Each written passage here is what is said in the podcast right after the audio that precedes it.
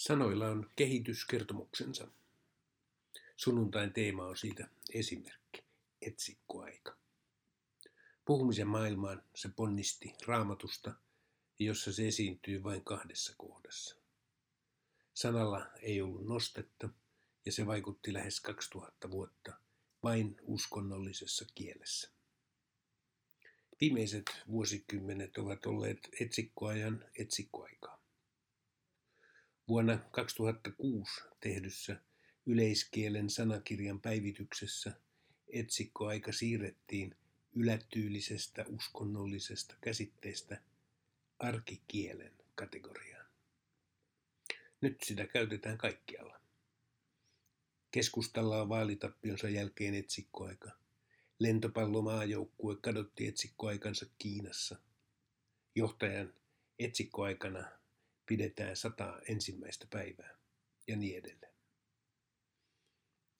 Raamatussa sana tarkoitti Jumalan erityistä vierailuaikaa.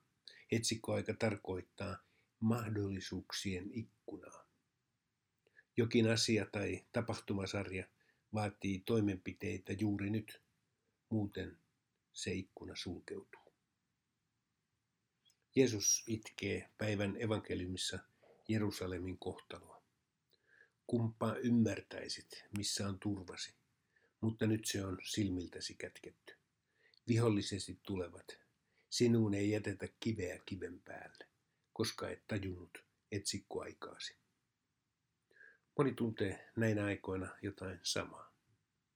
Ilmastopaneeli varoittaa, että maapallo elää dramaattista etsikkoaikaa. Lihansyöntiä on pakko vähentää, kasveja viljellä monipuolisemmin, suot ja turvemaat täytyy suojella, metsiä pitää istuttaa lisää ja bioenergian käyttöä rajoittaa globaalisti. Silti Suomi ei ole ottanut askeltakaan päästöjen vähentämiseksi, sanoo Suomen ilmastopaneelin puheenjohtaja, professori Markku.